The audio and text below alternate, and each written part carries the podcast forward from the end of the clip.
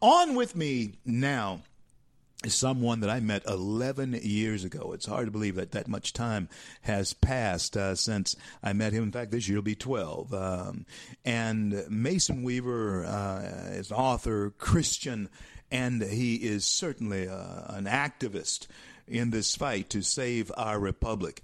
And someone whose opinion I do value, and I thank him for his friendship. Uh, and I, of course, uh, join him in uh, us uh, mem- commemorating uh, the loss of our wives. And so Mason uh, has been a, a very strong uh, tower for me in, in these times where you know you need each other, you talk to each other, and, uh, and you you help each other. And thank you for that, Mason. God bless you and keep you. Welcome back to the CL Bryant Show. How are you, brother? I am right. But it's always a pleasure to be with you, sir. It's always you, you're my you're my hero, man. You keep knocking these giants down. The lions keep popping up again. There you go, your bag full of stones. Take no prisoners. God bless you and keep you, Mason. Mason, well, since the last time we talked, man, uh, everything that I really had not wanted to happen has happened.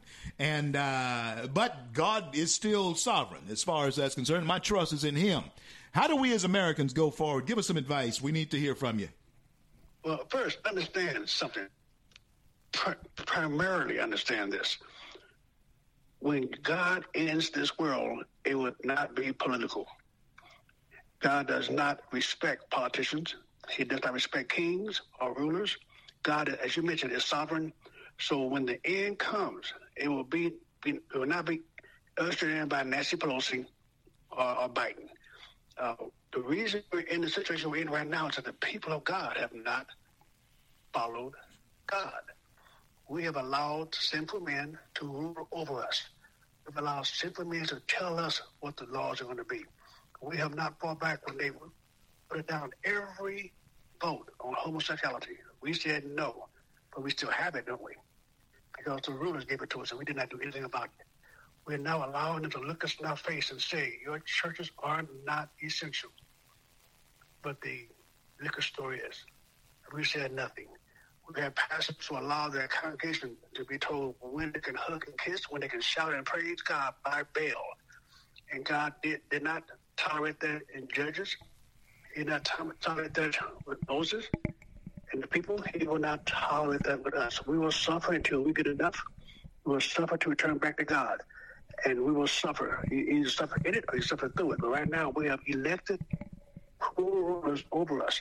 So what we should do is first understand this is not the end. This is a test. God has given us a chance to go back and worship him. And if we do that, those who are called by his name, then we're going to be restored. If we don't do that, we're going to suffer until our kids get enough. But we're going to, God wants to get, to get enough. Mason, let me ask you this. Is it now uh, a possibility?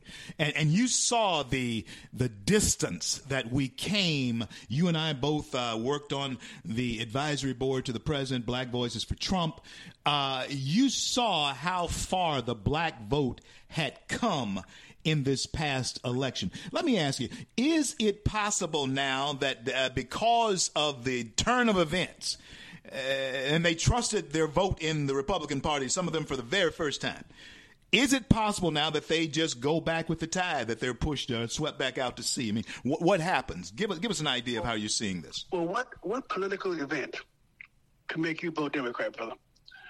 oh, oh, oh, make make you vote Republican. I'm sorry. Make you vote Republican. I'm sorry. Did I misspeak? I'm sorry. no, no. Once you once you know what freedom is, you may disappoint it. You may disappoint. You may you may even believe some of the things they're saying, but they cannot say enough. I want to say hardcore Democrat. I work for congressional people. I was a Black Panther. I I was a Berkeley radical. Uh, there there is nothing they can get me to go back and support them. But I may what I may do though is continue to surrender to them to the, to the authority. We're going to have to, you and I, and people with the same are going to have to gather these new folks around us. We're going to have to put them under our influence and keep them in information. Because right now, you see they're shutting down information.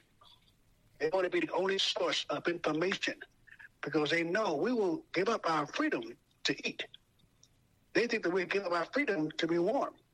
Uh, that's the problem. So we have to, we the people of God, have to act like we believe in God, which means we got to get loud.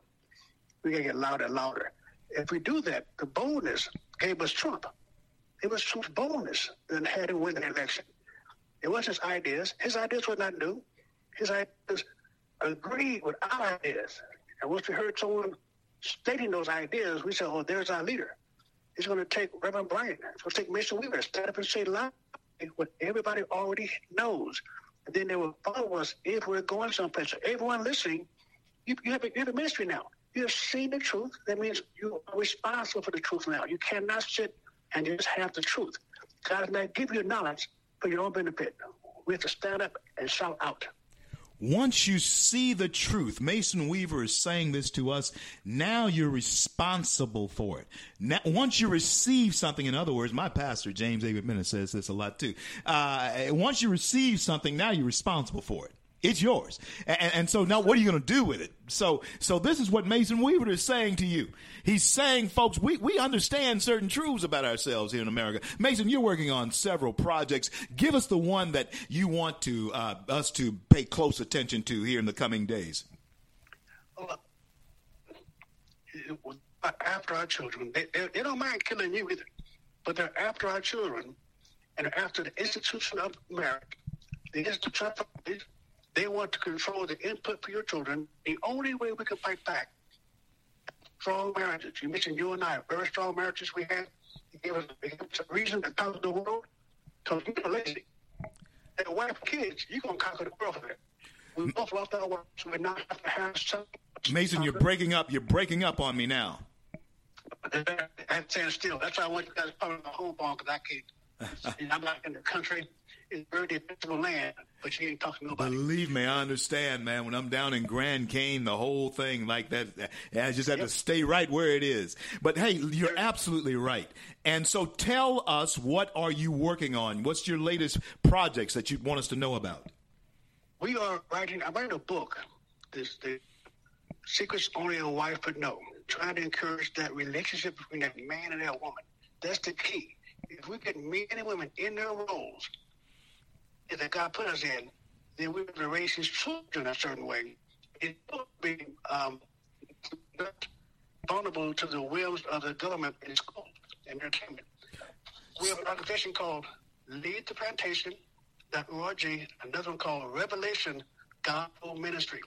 We're going to start a ministry to bring people under our leadership and under our guidance.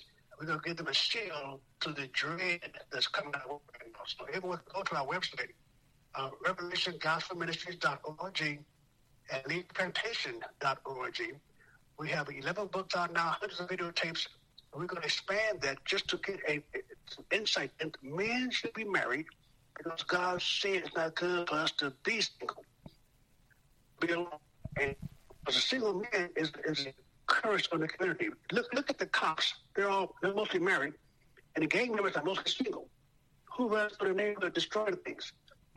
Need to be married to a woman that loves him enough to live for him, and man loves her enough to die wow. for her. That's called family. Man, I uh, want uh, so uh, the things that only a wife should know. Uh, that uh, where where can we get? We can get that at either one of the websites. Mason, stand still so we can hear it real good.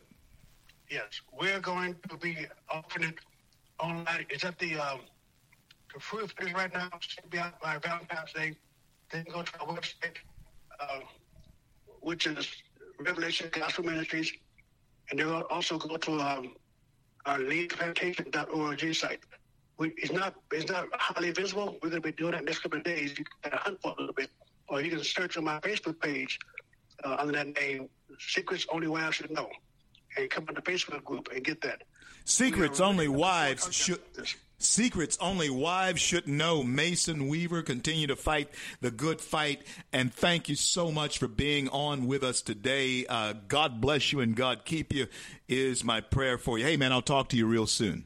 Thank you, sir. God bless you. Bye bye.